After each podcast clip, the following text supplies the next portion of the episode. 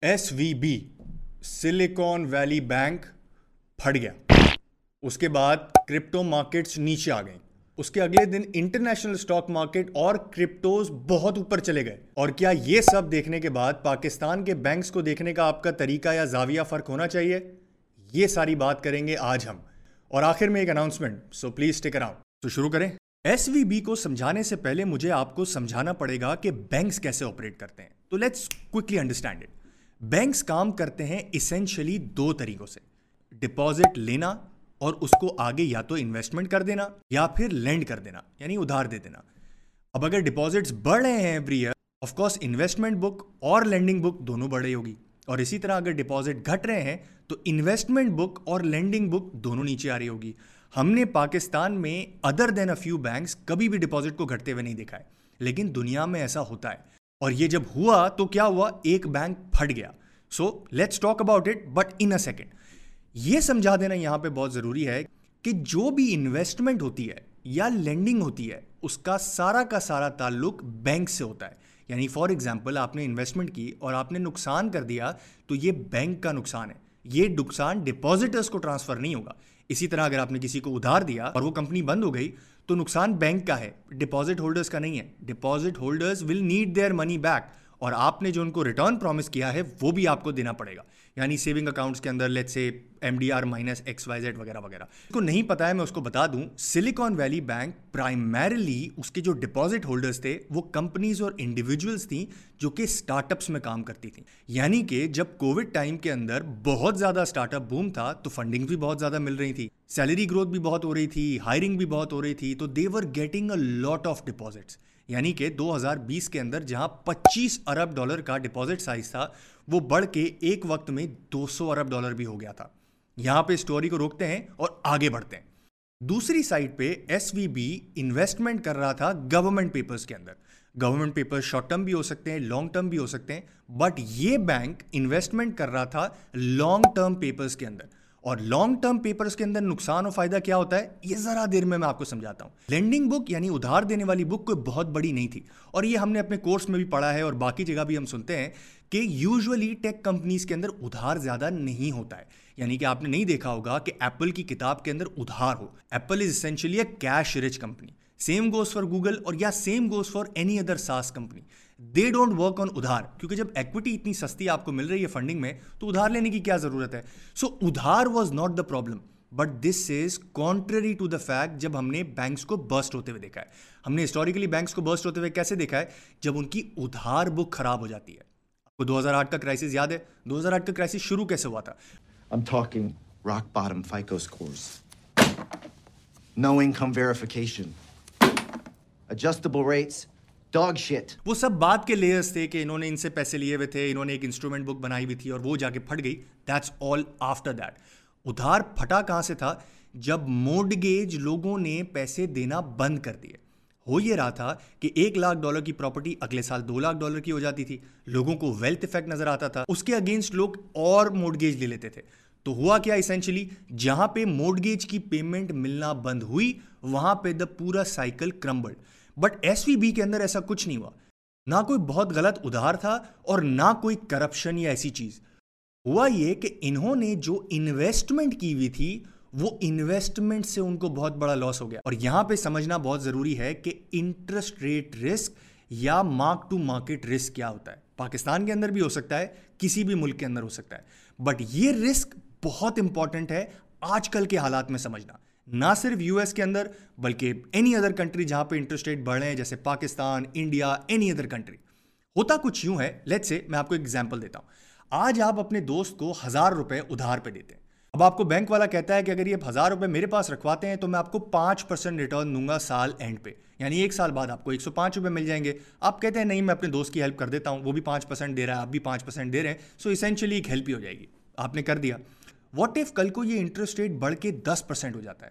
اگر یہ دس پرسینٹ ہو جاتا ہے تو آپ کو نقصان ہو گیا ہے۔ نقصان اس ایک سو پانچ روپے میں جو آپ کو اینڈ میں ملنے ہیں، اس میں نہیں ہوا ہے۔ آپ کو نفے میں نقصان ہوا ہے۔ اگر آپ کل اپنے دوست کو دیتے تو وہ دس پرسینٹ کے حساب سے دیتے۔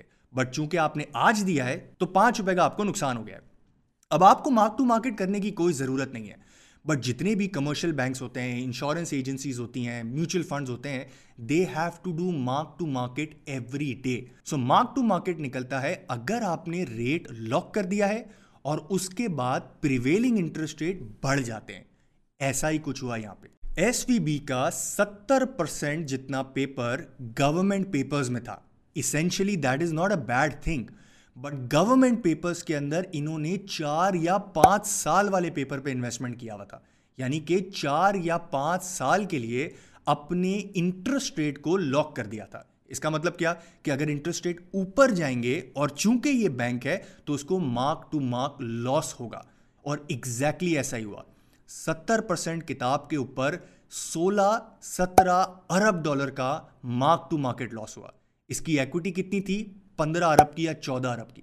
یعنی کہ ایک ڈیڑھ سال کے اندر جب سے یو ایس میں انٹرسٹ ریٹ بڑھنا شروع ہوئے ہیں، ایک سال کے اندر اس بینک کی پوری کتاب ختم ہو یعنی انٹرسٹ ریٹ اتنا بڑھ گیا کہ ایک سال کے اندر جتنا بینک کا کیپٹل تھا، اتنا اس کو نقصان ہو گیا۔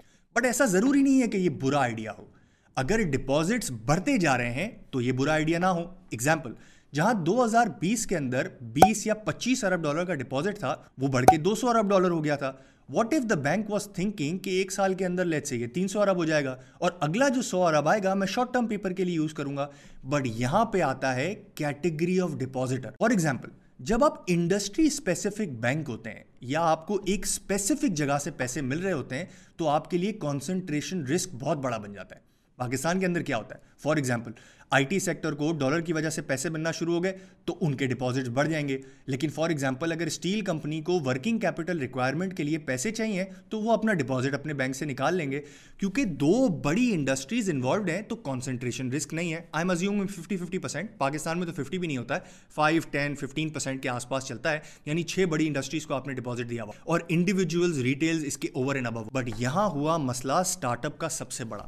ایز سون ایز امیرکا میں ڈسکاؤنٹ ریٹ بڑھنا شروع ہوئے اس بینک کے اسینشلی ڈپازٹس گھٹنا شروع ہو گئے جہاں دو سو دس دو سو بارہ ارب ڈالر کے ڈپازٹ ہوتے تھے وہ گھٹ کے ایک سو ستر ارب کے ڈپازٹس ہو گئے اس کا مطلب کیا ایک طرف ان کو پریشر تھا کہ لوگ پیسے نکال رہے ہیں بینک سے دوسری طرف جو چیزیں اس پیسے کے اگینسٹ انہوں نے لی ہوئی تھیں اس کو لاک کیا ہوا تھا for three four five years یعنی کہ جیسے ہی لوگوں نے ایک ساتھ پیسے مانگنا شروع کیے، ان کو اپنی یہ انویسٹمنٹ لاس میں بیچنی پڑی۔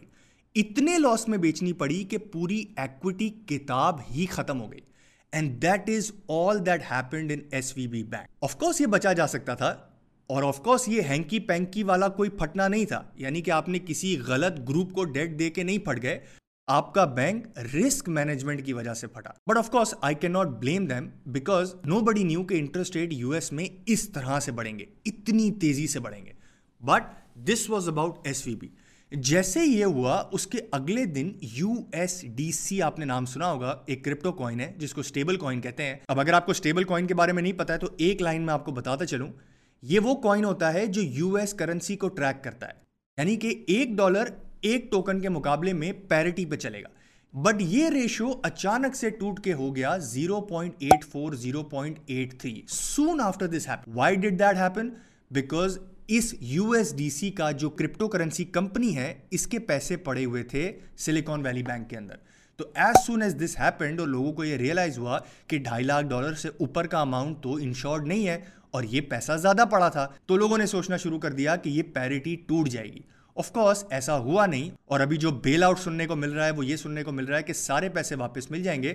But as soon as this happened crypto currency کا ایک peg for a short term ٹوٹ گیا۔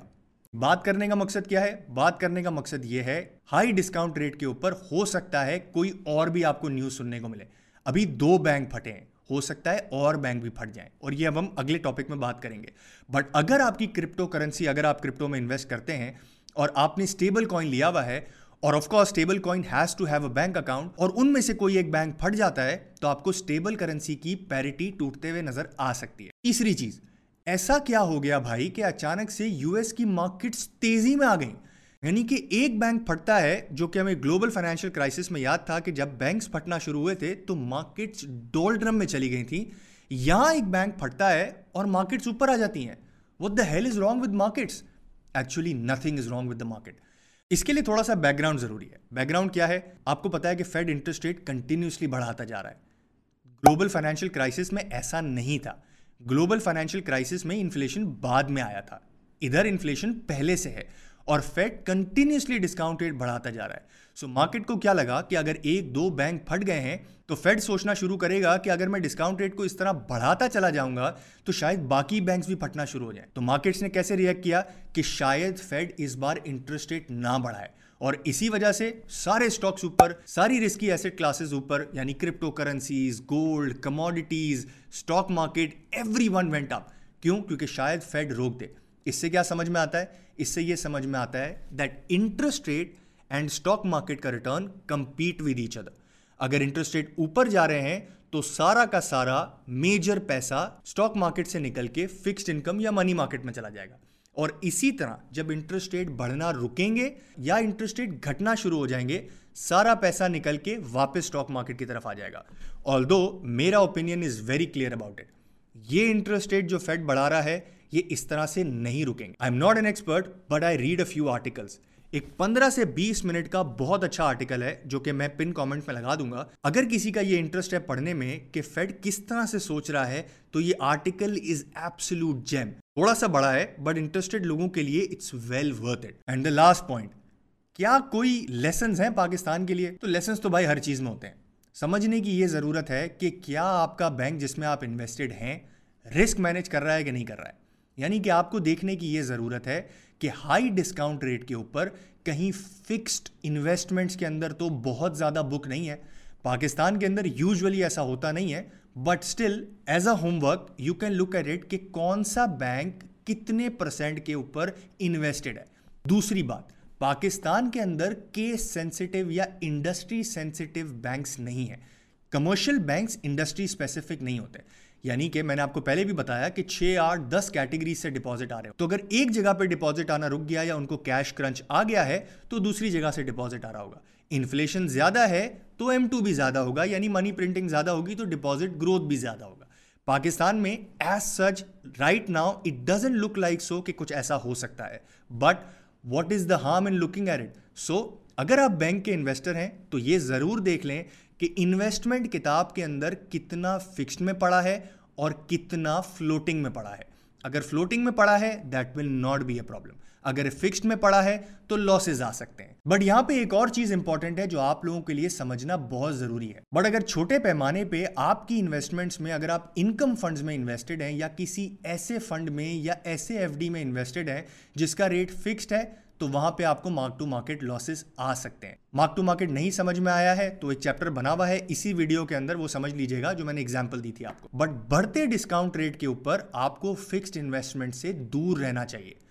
گھٹتے ڈسکاؤنٹ ریٹ کے اندر فکسڈ انویسٹمنٹ ایکچولی آپ کو پروفٹ دے کے جا سکتی۔ سو so, یہ تھی ٹوٹل ویڈیو جہاں پہ ہم نے بات کی ایس وی بی پہ اس کے بعد ہم نے بات کی کرپٹو کرنسی پہ اس کے بعد ہم نے بات کی فیڈ پہ۔ انٹرسٹ ریٹس پہ اس کے بعد ہم نے بات کی پاکستانی انویسٹرس کے لیے کیا کوئی لیسن ہے یا نہیں ہے۔ بٹ اب ہے اناؤنسمنٹ کا ٹائم ہم نے اپنا نیوز لیٹر پھر سے شروع کر دیا ہے۔ We call it invest letter invest letter کے اندر ہم لوگ سائیکالوجی پہ بات کرتے ہیں۔ انویسٹمنٹ ویکل پہ بات کرتے ہیں۔ بہت ساری ایسی چیزیں جیسے فار ایگزامپل کچھ دنوں پہلے بی آئی پی ایل کا ایک ٹینڈر نوٹس آیا تھا۔ وہ کیا ہے؟